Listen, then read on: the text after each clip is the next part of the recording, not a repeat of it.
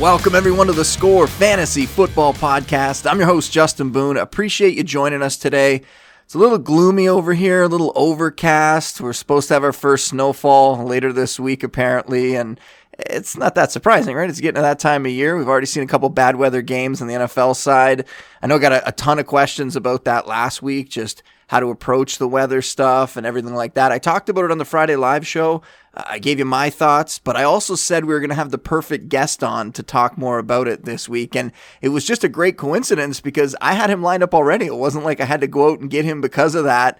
He was already set up to come on the show. So we're going to be joined by Chris Allen in a second here. We've had him on the show before. A great guy, super knowledgeable about all things NFL, but he's done some really interesting work on weather, on how it impacts player production and all that. So we'll talk to him about it. We'll touch on some other interesting items as we head into week 11 here. And then since fantasy trade deadlines are coming up this week and over the next couple weeks, I also want to give you a few players that we're looking to trade for before your deadline hits. I think that's something that uh, is important to hit on this week. But first, I got to tell you about this new podcast that we launched today over at the score. It's a new hockey show. It's called When Goalies Were Weird. It's a six part podcast from our senior hockey writer, John Matisz. And every week he's going to be doing a, a, deep dive on one of the memorable goalies from the 90s. So Dominik Hasek and Patrick Roy and Eddie Belfour. And it features countless interviews with former NHL stars and coaches and, and GMs. Really interesting to hear their stories and hear them joking around and stuff too. You can check out the trailer now. I recommend follow, subscribe wherever you're getting your podcasts. You're going to really like that one. I've listened to a bit of it already and it's really, really good. So check that one out for sure. All right, let's get our guest in here. Like I said off the top, it's Chris Allen. He's a contributor at Football Guys. Uh, he's done stuff for 4 for 4 and NBC Sports Edge. You can watch him, you can listen to him on the Audible podcast over at Football Guys with our buddy Sigmund Bloom and Jene Bramel and Matt Waldman and company over there. And Chris does the live Sunday morning show with Sig and Jene as well. So give him a follow on Twitter. You can keep up with all his stuff at Chris Allen FFWX. We are glad to have him back. This is the perfect time of year to have him on. So, Chris, welcome back to the show. How you been, dude? I've been doing all right. I can't complain too much. I mean, the the season I, I've actually talked with Sig about this on on Sunday was that this has been one of the first times I can remember this late into the season where I really don't have a a really clear idea or really clear picture as to who's good in the NFL, which which makes for a good story though, right? Because especially after Monday night where we see the Rams just completely get run over by the 49ers. We have no idea, I, I, assuming with their record, they have the best shot at getting into the playoffs. But each of the teams that we thought were good going into this past week, whether it be the Ravens getting shocked like by the Dolphins, I mean, all these other teams that we have at least some idea of what Seattle getting shut out. It's just we had this this idea about which teams we would want to uh, be one to root for. We would want to invest some of our fantasy draft capital in, and we're entering week 11 and I have no idea. So, I mean, this is part of the fun of fantasy football. It's part of the chaos that we get each year when we do this. So, I guess we can be happy that this is where we're at, but at the same time, I just wish I had a better idea. But other than that, I'm doing all right, man. I'm happy to join you again today. Well, if it was just one week of like really strange upsets and everything, we would just shrug it off. Okay, no big deal. We had two weeks now. There's just been a ton of these weird results, and we're going to talk more about that a little later in the show. So we'll get there. I want to start off though with the weather stuff because I know a lot of people are curious about this. We had John before. I think we touched on it briefly, but let's give everybody the quick rundown here of just what you're looking for when you're going over the weather reports in a given week. Like, are there any general rules that you're abiding by? Like, when it comes to the bad weather games, 15 mile an hour winds, I know that's always a threshold people bring up, that sort of thing. What do you think fantasy managers should be looking for just in terms of what's actually going to impact player performance? So, I think the one thing that folks should try and keep in mind is to not overreact. And I think that's generally what folks tend to do once they hear about 15 mile per hour winds or, or greater, or even once folks start to talk about they're hearing about 35 mile per hour gusts or 40 mile per hour gusts or something like that. And just to uh, specify or to uh, focus in on gusts, those are just random things that can happen. It's not like they're sustained winds. So typically I toss that information out almost immediately.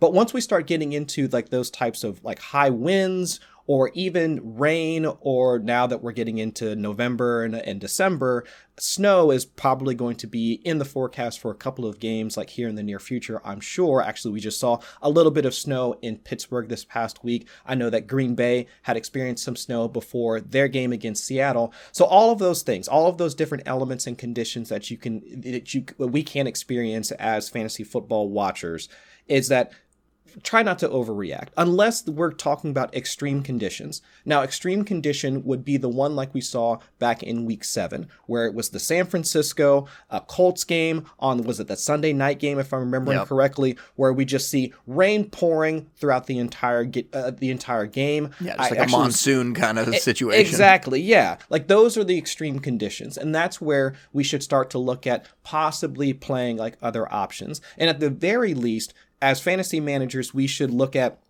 just the core plays. And by the core plays, I would mean the guys that we would be starting regardless of what the conditions would be. So for San, San Francisco, most likely it would have been Elijah Mitchell, probably Deebo Samuel as well. And for the Colts, we're looking at Jonathan Taylor, Michael Pittman. I mean, those would be about about the most that we would probably want to invest in from that game anyway. And so now with the with the weather conditions being extreme as they were, we shouldn't have been looking to any of the ancillary plays. Like if anybody was hoping to get anything out of Zach Pascal, or let's say maybe on the on the flip side, any of the, like the backup tight end, since I'm remembering correctly, George Kittle was still on IR. I mean, any of those plays. I mean, those would have been guys that we would just completely xed out of our pool and maybe found other options. And so that's that's where I try and at least advise most folks to not at least overreact because what are your other options, especially at that point on Sunday night after all the games have played? And so, realistically, thinking about it from a season long perspective, are you able to recapture or recreate that same level of opportunity on the waiver wire? Or do you have that same level of opportunity on your bench? Most folks don't how are you going to recreate or how are you going to reproduce 20 some odd touches from Elijah Mitchell or 20 some odd touches from Jonathan Taylor? You typically don't have those options. Now, from a DFS perspective, I can understand you have the entire player pool in order to switch out and move things around. So when I that's where I try and say that we shouldn't overreact. Try and look at what your other options are, and until we really get into the extreme conditions, we typically we typically should just hold pat because it's really about the opportunity or a team's intent, which typically doesn't change until we get into the extreme conditions like 25, 30 mile per hour winds, or what we like what we saw back in week seven.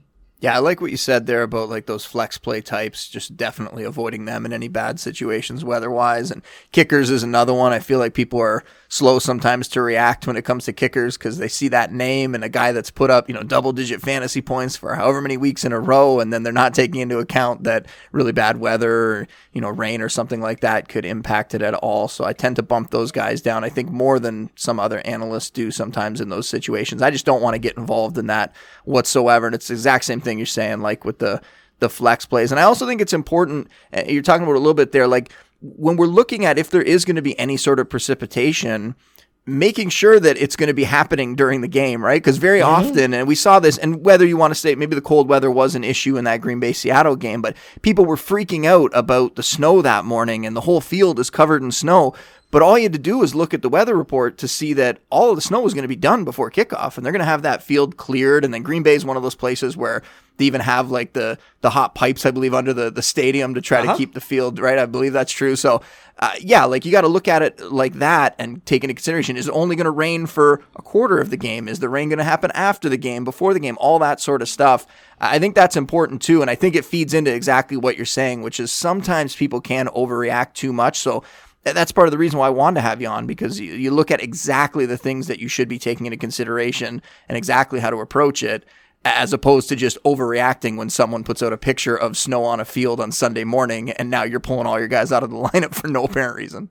Yeah, exactly. And I think that's one of the that's exactly what happened on Sunday was that once everybody saw that there was snow down on the field in Lambeau and there was also possibly going to be some snow or at the very least a wintry mix involved in the Steelers game, people were talking about like, oh well, we can't play Najee Harris, uh, Diontae Johnson, we got to pull him out. Uh, maybe we should look at, I don't know what we're going to do about like Russ in the passing game. It's like, well, first of all, with Mason Rudolph starting, were we really all that confident in the Steelers offense to begin with? I know the I know the the game total only moved by what was it, like a point and a half or something like yeah. that. Like once like Ben got put on the COVID list, which is hilarious in and of itself. But really, what were what was the team's intent? What was the team's uh, approach going to be for this game, regardless? And I think that's what I try and look at like overall. Like one of the the metrics that I typically look at like for to measure team intent would be things like plays run, neutral passing rate, red zone passing rate, deep ball rate as well, so that you can at least get an idea of, well, what's, what's the quarterback trying to do?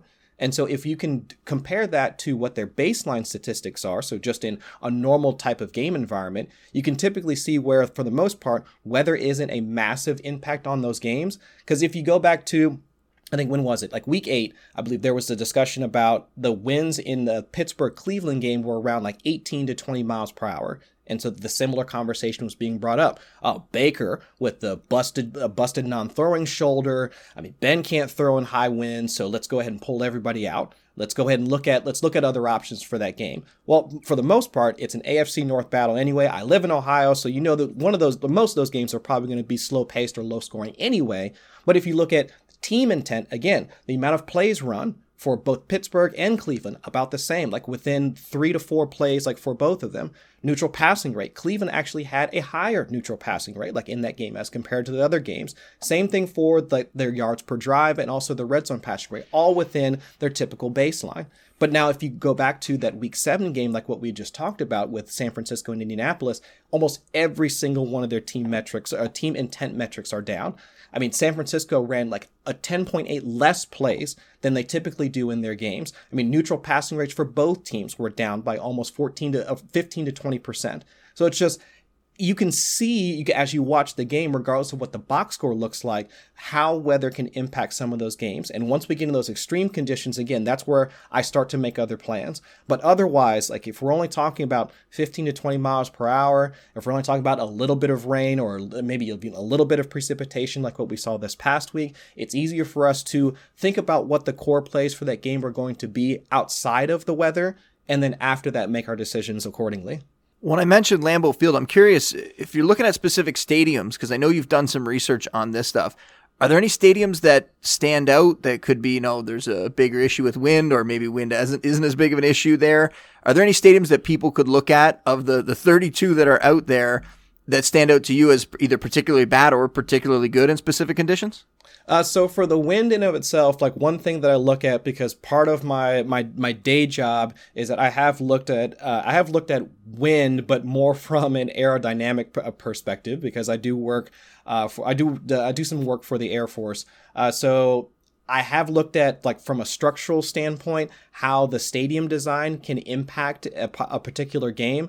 And so that's where I've actually looked at all right, well, if a, the field is this tall or if it's also oriented in a particular direction, because that's the other thing that we have to consider with wind is not just the speed, but also its direction. Because yep. if it winds up creating some sort of crosswind, that would be that would give it the highest chance for it to impact any particular pass, not just the fact that it's blowing at 20 miles per hour, 25 miles per hour, what have you.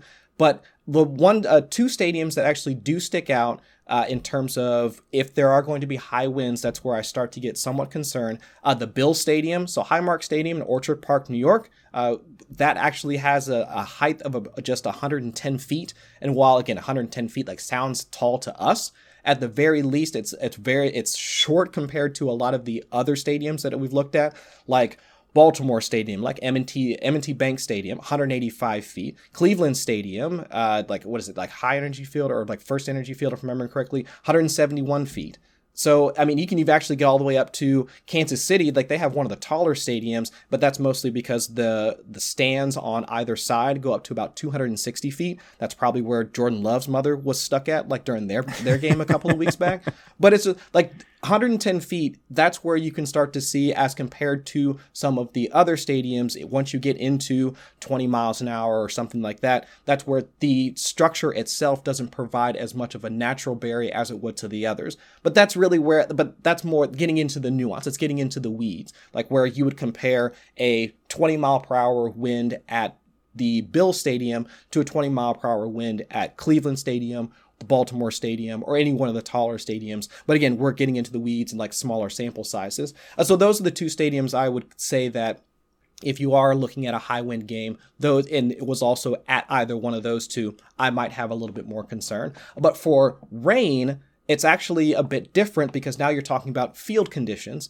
Any field that typically has any like grass or sod as part of their a part of their playing surface, while that has been one of the preferred surfaces for players, they have talked about like being like slipping more often or having injuries on turf. There are fields that have like just that use grass and sod, but that can accumulate water and that can create puddles and that can create some of those chaotic events that we've seen in some of the games like fumbles or just like drop passes or whatever, especially in that week seven game two years ago with Washington. I believe it was Washington and the 49ers, where we saw like George Kittle sliding across the ground and they were having to like, you know, go through puddles and whatnot. Like that was a similar type of condition where we have an extreme situation. We have the field that doesn't drain, winds up holding in all that water, and then you wind up seeing what we saw, which was fun to watch, but from a fantasy perspective, there was no there were no points, there were barely any points scored. So I think those are the few stadiums that would have like the most concern. But like you mentioned earlier, stadiums like Lambeau Field that has like the heated pipes that run underneath it that allow them to at least, you know, get rid of any of the accumulation, also have like drainage underneath them. Like those are the types of things that I try and look for so that on top of just the, my natural inclination to not really pay or at least have too much concern over those games, stadium design can also help us like ease my mind and also hopefully ease some of the uh, some of the minds of the readers when they take a look at my weather report. So that is all for the weather portion of today's show. Now that we only have like meteorologists and architects listening at this point, now I think it was good stuff though. I think it was it was very important to to go through, and I'm glad that we did it, and I'm glad that you laid it out the way you did because I've a ton of respect for people who are very professional and very good at their jobs. You, sir, are definitely that. So I hope that that'll help everybody react appropriately, not overreact too much in the mornings, not freak out with all the questions and everything. Absolutely still hit us up with the questions. If you got weather stuff, I recommend going to Chris and not me, but I'll still help you out if I can now that we got all the information from him today. But I think that was the main goal is just to, to try to help people maybe take some stress off their plate on Sunday morning when they see some of those images come out and they hear some people talking about weather, not to, to overreact too much to it, but to know exactly how to respond and exactly how to set your lineups. Another goal that we have here, and you kind of talked about it before we started with the weather stuff, is just trying to figure out what the heck's happening in the NFL going into week 11. And I don't know if I can remember a more puzzling couple weeks than the last two here, but uh, we've talked about on the show a lot already, just all the upsets. I mean, we mentioned it earlier too. Good teams getting dominated by really bottom of the barrel clubs, just really weird stuff. How are you reacting to all these strange results? I mean, is it just like it's a sign of parity, I guess, still being prominent in the NFL? Is it is it just like a really strange stretch where I said if it was one week, it'd be such a small sample size, we wouldn't be worried about it. Two weeks is still a very small sample size. Is it just a case that we're going to look back a month from now and just go, man, remember those really strange couple weeks we had in the middle of the season? Or is there something more we could take away from this? I would say that it's more about just parity and just we're we're looking at just the the variance over even smaller samples of a smaller sample. Like we're through we're through 10 weeks and so seeing some of these teams start to evolve, they're figuring themselves out, they're figuring out their opponents as well as we get more game film, as they get more game film on each of their opponents. I, am assuming it's it's a lot of that because I think one of the examples that I, that I think about and it, it almost kind of kind of keeps me up at night is I, I am a Cincinnati fan. Like I, I, live in Dayton, Ohio, so and I, I went to school in Cincinnati. I went to college there, and so I, I've been a Bengals fan for better or worse for the last like 20 years. And seeing their run from weeks three to seven. I mean, we see them essentially. They played Aaron Rodgers straight up, like when they played when they uh, went to Green Bay. But they they had a good run and but when the wheels started to fall off for the past couple of weeks, especially against uh, that loss to the Jets, it, it like you look back in hindsight and you can kind of see like where things were going wrong, like for that particular team. I mean, Joe Burrow, uh, Ja'Marr Chase, I mean, heck of a connection, but that accounted for almost like 41% of their production, like over that time frame. I mean, they've got a good haymaker, but they need a good jab, right? Like they need to be able to yeah. create or extend more drives with Tyler Boyd, or maybe have shorter passes to CJ Uzomah. I mean, they need more stuff like that. And so thinking about it like in reverse and looking backward, even with the Chiefs, right? I mean, they they have a good haymaker with Tyreek Hill. They've been hitting doubles like with those like uh, those what 10, 15 yard routes to Travis Kelce but it's just they need that they need to be able to hit singles and that's where we started to see more usage with the running backs. So it's just like looking back on it we can see why some of these teams have struggled over the past few weeks and how things can work better for them moving forward. But it's just until we get to that point, until we see the results, until we see what's actually happened over the past few weeks and like start to think about, all right, and re- kind of reverse engineer what's happened. I think that's where my my reaction has been, all right, well, we'll just let the rest of the season play out. I'm sure once we get to week 16, week 17, we'll look back at look back at it with the Chiefs, you know, still sitting on top and ready to make another deep playoff run. Just like, oh yeah, that was kind of a weird, you know, a weird month. You know, Tennessee probably going to make it to the playoffs despite losing Derrick Henry because they have a good quarterback in Ryan Tannehill. It's like, oh yeah, they were able to figure it out. So it's just, I think for the most part, it just comes down to we're 10 weeks into the season, uh, one of the longest season of the NFL, uh, of the NFL ever and it's just we're we're trying to focus on smaller pieces of an already short season. Yeah, and I agree with you. It is tough when you're kind of in the weeds to try to to notice what's going on, and then we look back after the season. It's a lot easier in hindsight to kind of figure it all out and, and parse it all out. But if we were going to stick on that topic for a second here, and if I was going to force you to pick an upset in Week 11, and I mean, based on what we've seen lately, I should probably make you pick like three or four upsets, I guess, from this week if we were going to see it continue. But if I just asked you for one here, which underdog would you go with this week? And I could I could let you know some of them. I mean, Falcons against the Patriots, Jags 49ers, Lions Browns, Bears Ravens, Texans Titans, Giants Bucks. There's a lot of underdogs this week that are, you know, close to a touchdown or more than a touchdown underdogs in those games.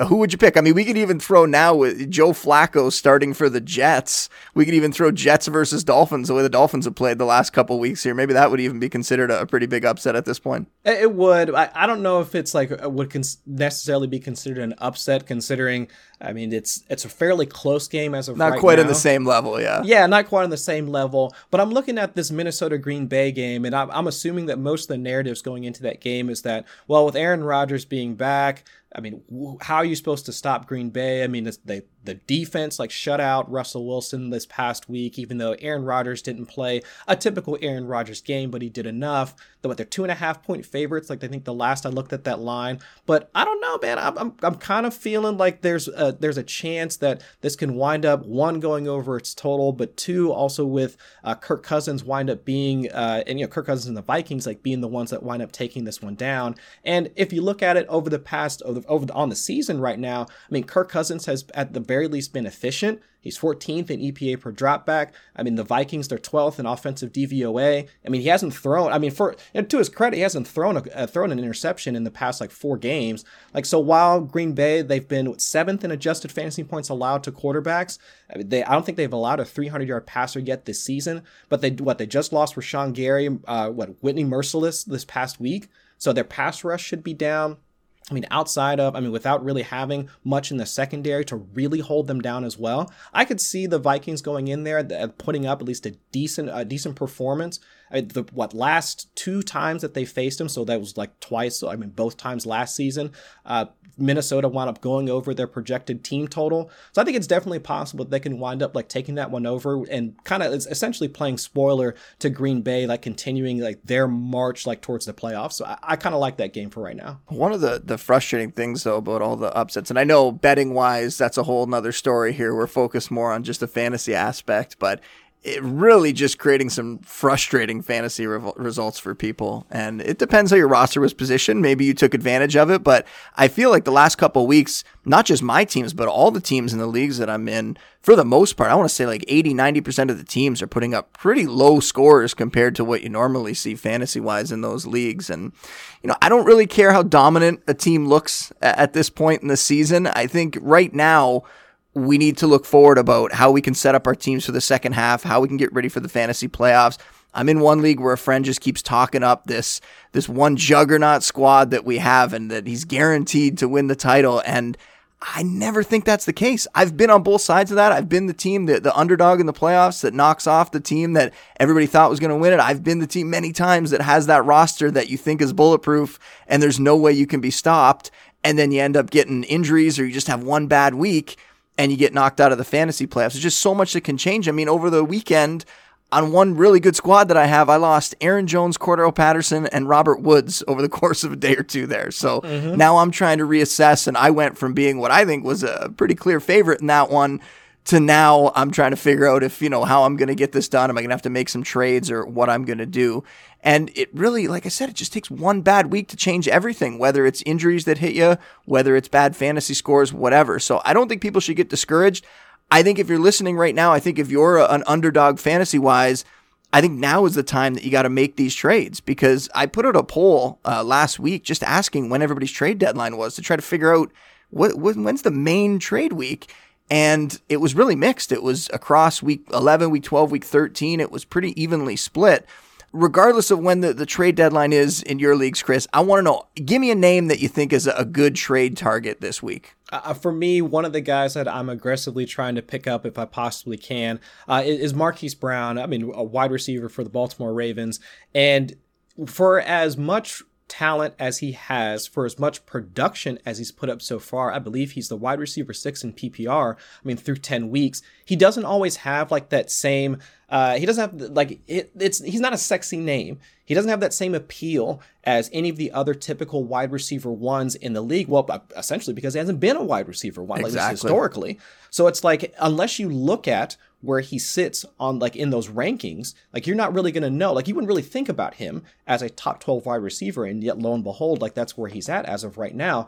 But I mean, he has all the prerequisites that we would think of for a for a top alpha like type wide receiver. I mean, 27.3 target share, 35.6% air yard share. That's that's comparable to guys like Diontae Johnson, DK Metcalf, Stefon Diggs, like on the, each of their respective teams. I mean, second on the team in red zone targets. Now, this is on a team that historically has been at the back end of the league in terms of pass rate over expectation, neutral passing rate. But now, Baltimore, I mean, Lamar Jackson has completely flipped the script. I mean, they're 15th in pass rate over expectation. And now, looking at their schedule going ahead, they've got Chicago this week. They still got their two matchup matchups against Cleveland, and we just saw what Mac Jones did to the Cleveland defense just this past Sunday. They've got a uh, game against Pittsburgh. They also got their Cincinnati matchup again uh, towards the back end, like once we get into the fantasy playoffs. So, with as much as Lamar is relying on him, and as great, it's great to see both Sammy Watkins relatively healthy if he's not fumbling the football,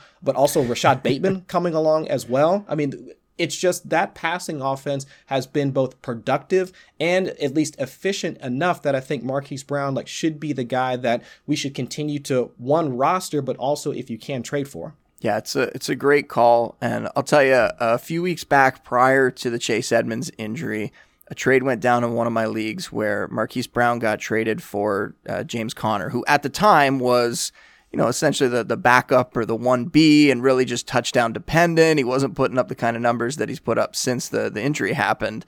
And at the time, you look at that trade, and and I knew how valuable Marquise Brown was, and, and we gave that manager a little bit of a hard time, saying, you know, you gave him up too cheap just for a backup, and what if the touchdowns go away? And then a week or two later, the injury happens, and it ends up looking like a pretty even deal. Obviously, Conner Conner been pretty good since then, so you know that's why there should never be vetoes. We've talked about that a million times on the show, but there mm-hmm. should never be vetoes. Not that we were going to veto that trade by any means. We don't have vetoes in that league, but that's why you don't do it because you never know what's going to happen. And a few weeks after the deal goes down, everything looks different and the trade looks a little more even. But yeah, I'm totally with you on the, the Hollywood Brown one.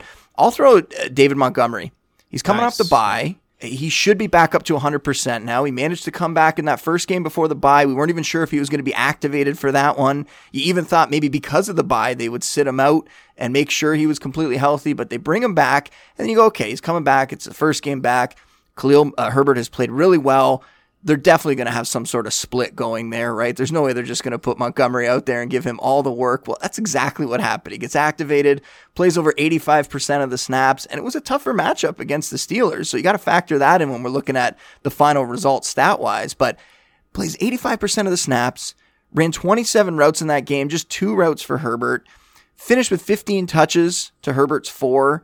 And the stat line won't blow anybody away, but he had 80 yards from scrimmage, had two catches in the game, and it came against the Steelers. When I think you look at that and you go, okay, against a lot of other teams, I think the numbers would have been much better there for a running back. So he gets the Ravens this week, gets the Lions next week, though. That's really nice. And then in the fantasy playoffs, the Vikings, the Seahawks, and the Giants All three of those teams are in the top half of the league in fantasy points allowed to running backs. So Montgomery's someone that is really intriguing to me. I mean, you can feel free to comment on, him, Chris, or if you want to just move on to the, the next trade target for you, you can. But I really like Montgomery at this point. No, I absolutely agree with that call. And while I was I was actually a, a fan of Khalil Herbert, I was hoping to see a bit more of him. At the very least, I thought he had earned a a one B ish like type role. I agree. But to see but to see them go ahead and throw Montgomery out there, especially the week before their bye week, I mean, which I thought was kind of odd because we saw Bruce Arians do essentially the same thing with Rob Gronkowski, and we haven't seen him since. Now, obviously,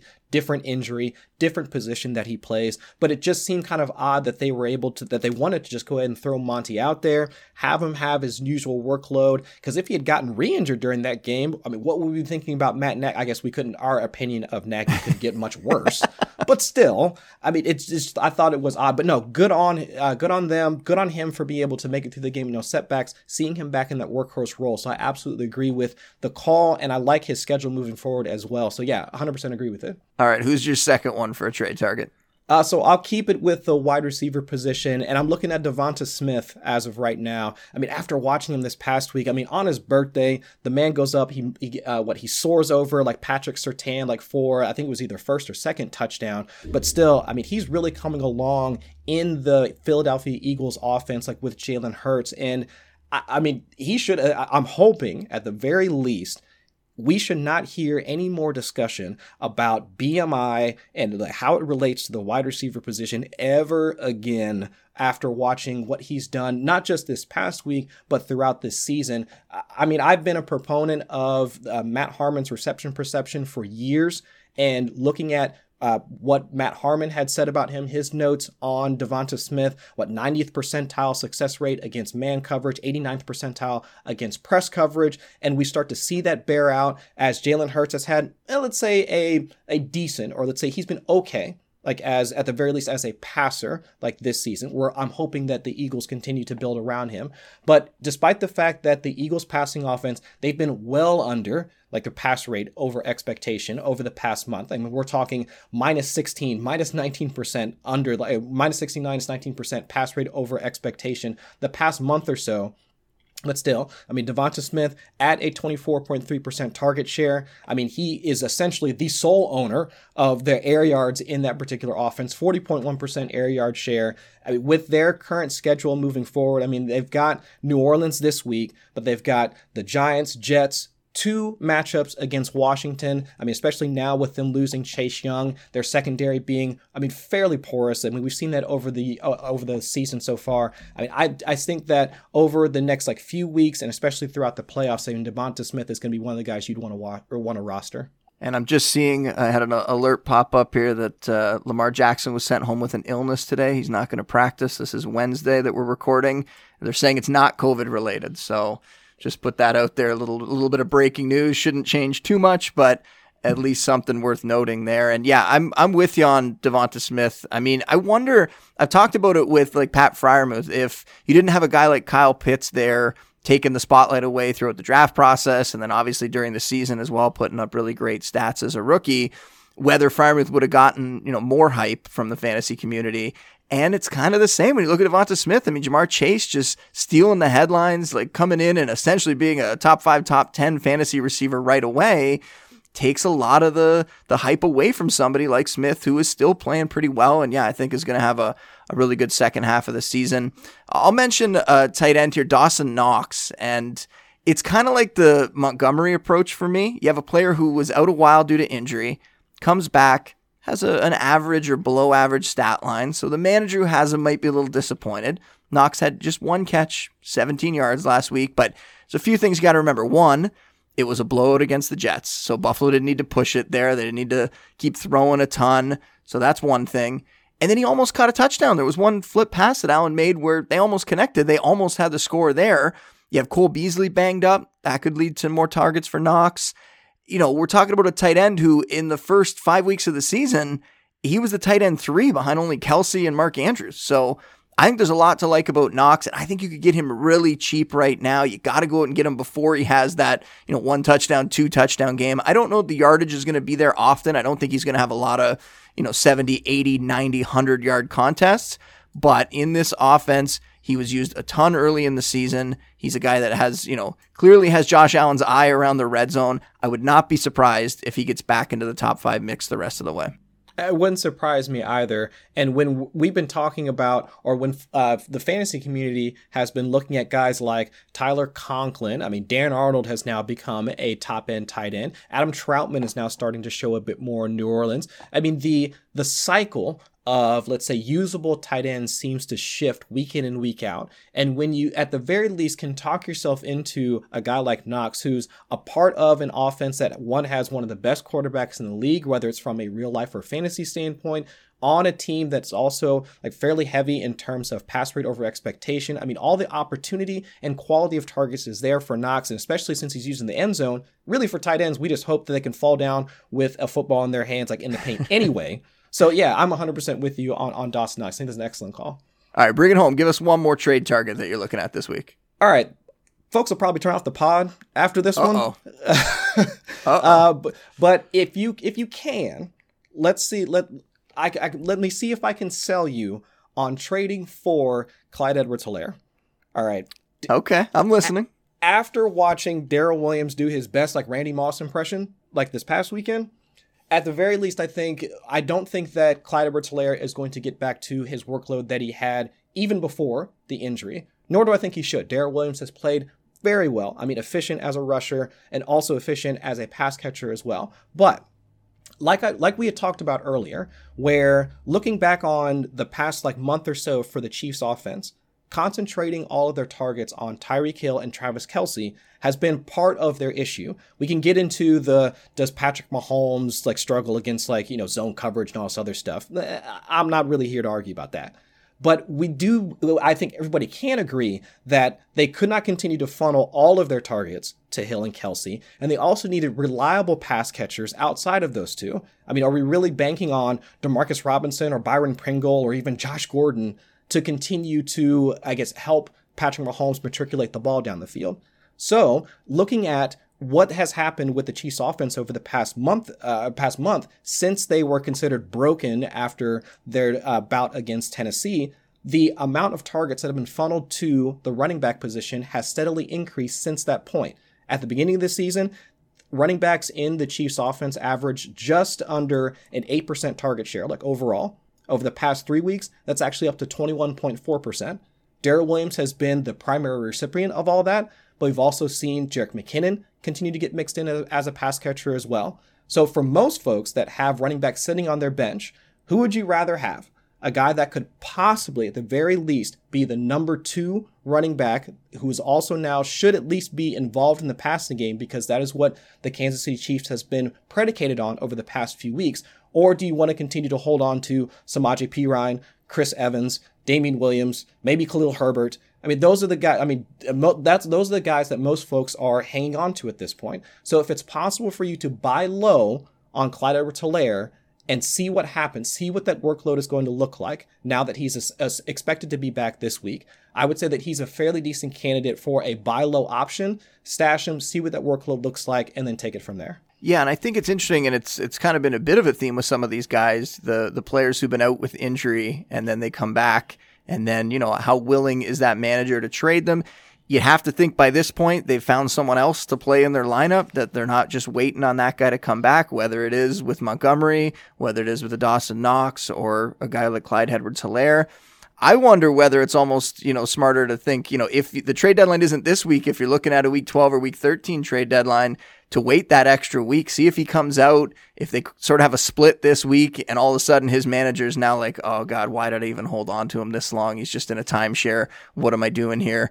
And then maybe you can go out and get him even cheaper. That's kind of what we're talking about with Montgomery or with like Knox. That, yeah. So mm-hmm. yeah, it's something to to consider. I know people always think when you're holding on to that injured player that the time when they're actually going to come back, well, no one's going to trade them away because they've waited so long to have them on their lineup, and now they're going to be back but sometimes that is a good time to strike because they've already found somebody else and, and they're willing to deal them away at that point. And that's helped me get, you know, Montgomery and a couple teams in the last couple weeks here. So uh, I think that's a good call with CH as well. All right. We're almost in the home stretch here. I got to ask you this one because we pose this question near the end of every show.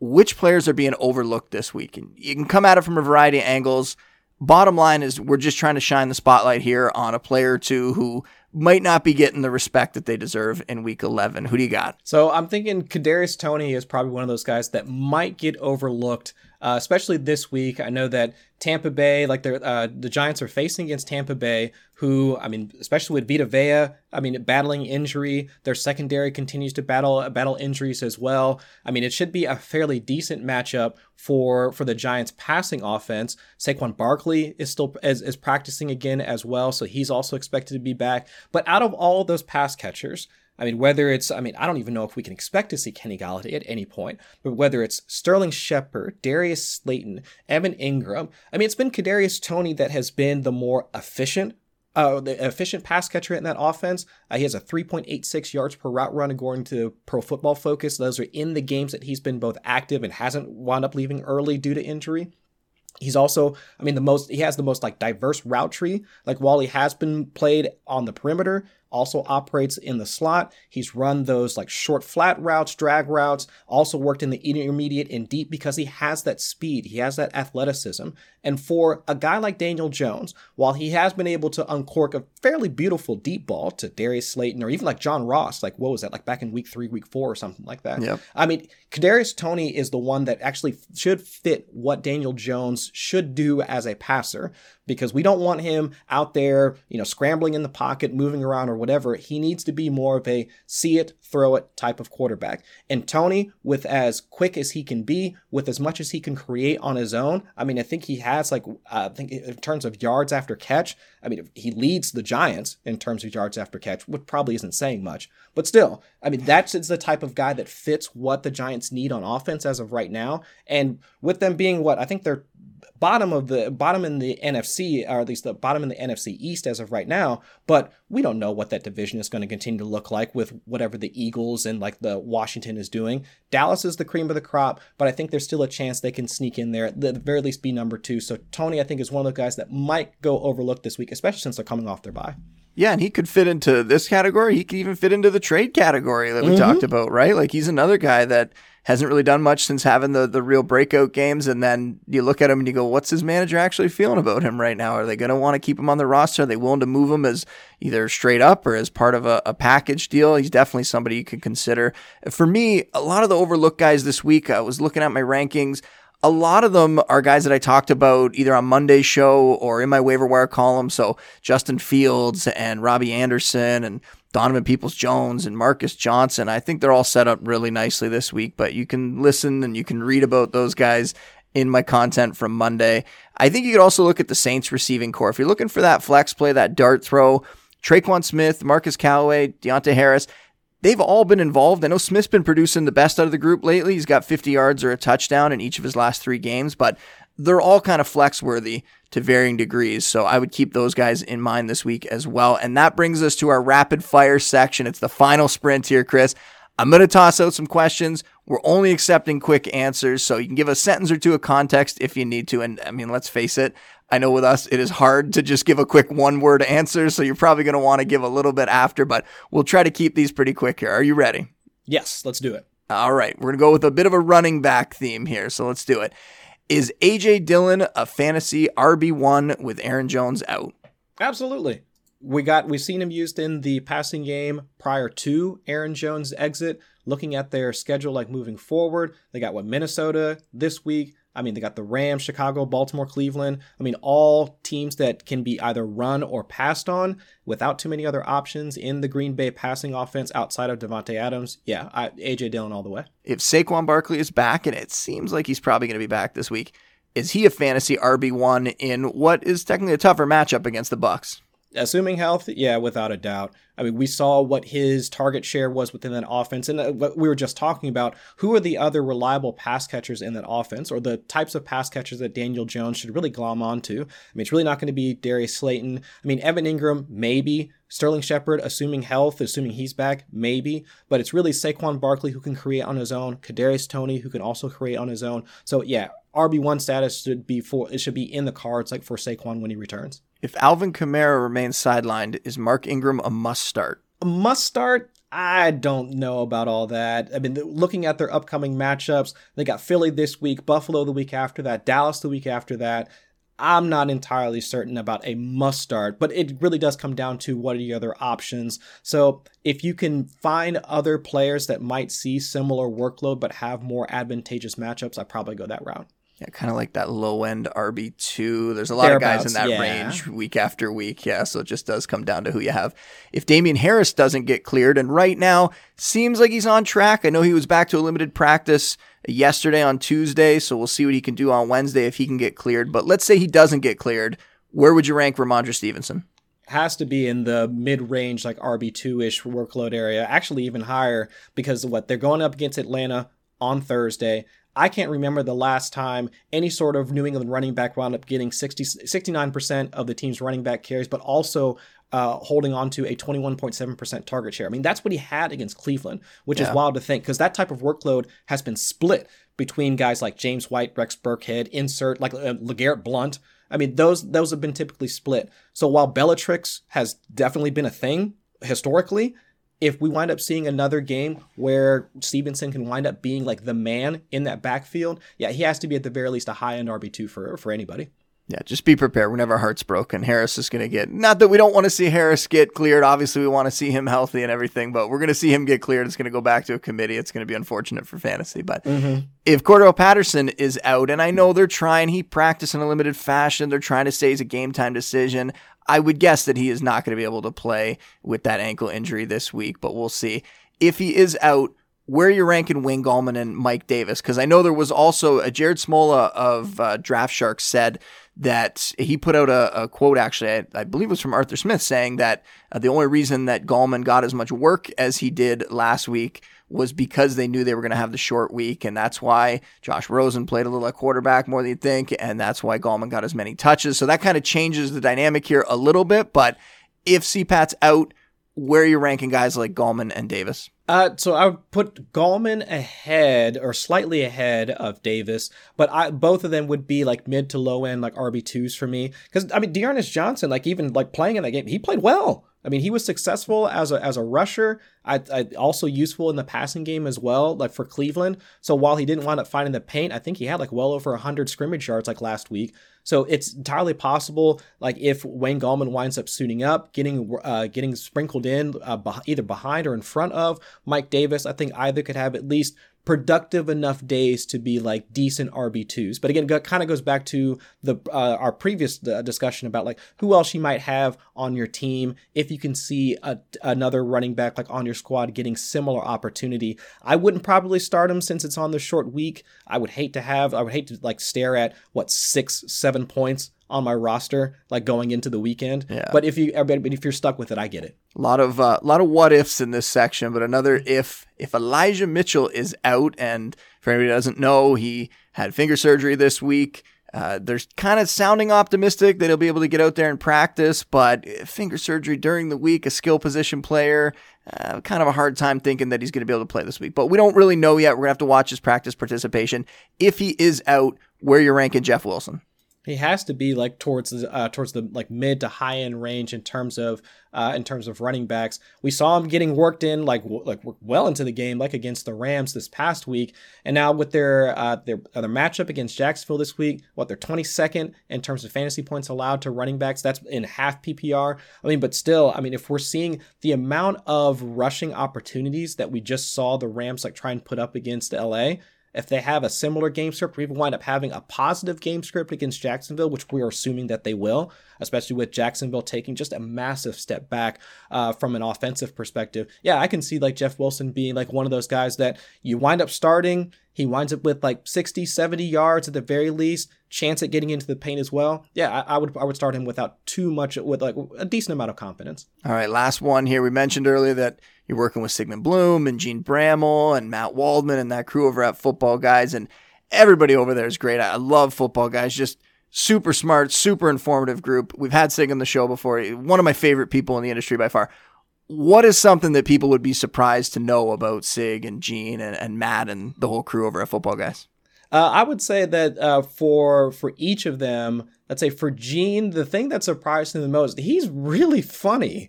Uh, like it, because you when you bring him on, like he wants he he has like the the ser- the most serious role. I mean, not to say that like you know any one of us like discussing fantasy on a on a daily basis is isn't serious, but when you bring him on for his injury expertise and all that, like he winds up carrying like the most weight like regarding you know what his thought process is when talking about these players but the jokes like his commentary like anytime that we wind up getting him for uh like starting to talk when he has his mic on mute it's just like he he actually is like a fairly comical guy. And actually uh, he lives like he's about like maybe 30 45 minutes away from you. He's just like a couple counties over uh, in like the northern part of ohio. So, so, i might get the chance to hang out with him here soon. But nice. no like he he's he's a funny guy uh, despite the you know just the I don't know the seriousness that comes with uh, being Dr. Jene. But now, like with Sig and Matt, like I don't know if there really are any surprises because, and I think that's actually part of uh, maybe it's one of the surprises because I know like some folks say like you know you're not supposed to like don't meet your heroes, but like those guys are the exact same whether you meet them on whether you talk to them on camera or like you know live or off the air. I mean, their interests, their passions. I mean, their their willing willingness to to meet with people and talk with them. I mean, that was a that was a, wonderful surprise, at least for me, because I you sometimes you do wonder if some folks are different. Like once the cameras are off, and you know the mics aren't you know recording everything but actually i've had the pleasure of being able to hang out with with sigmund in real life been down in new orleans a couple of times with my wife we've spent uh, spent the day with him and his and his son and uh, with Waldman, like listening to his passions about like listening to jazz music. He's learning, he's trying to teach himself the bass guitar right now. So we've listened to kind of, you know, play bass guitar. I know he does that every now and again on the show as well.